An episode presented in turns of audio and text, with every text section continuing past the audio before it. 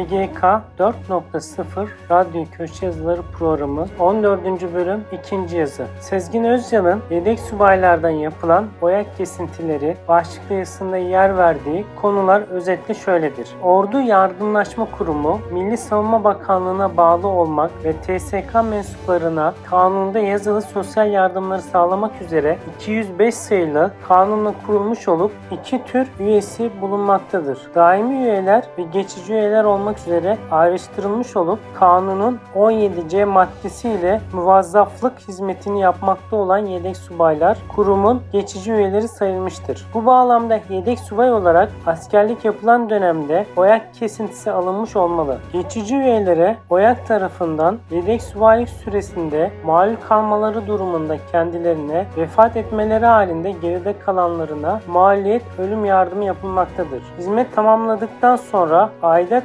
iadesi yapılmamaktadır.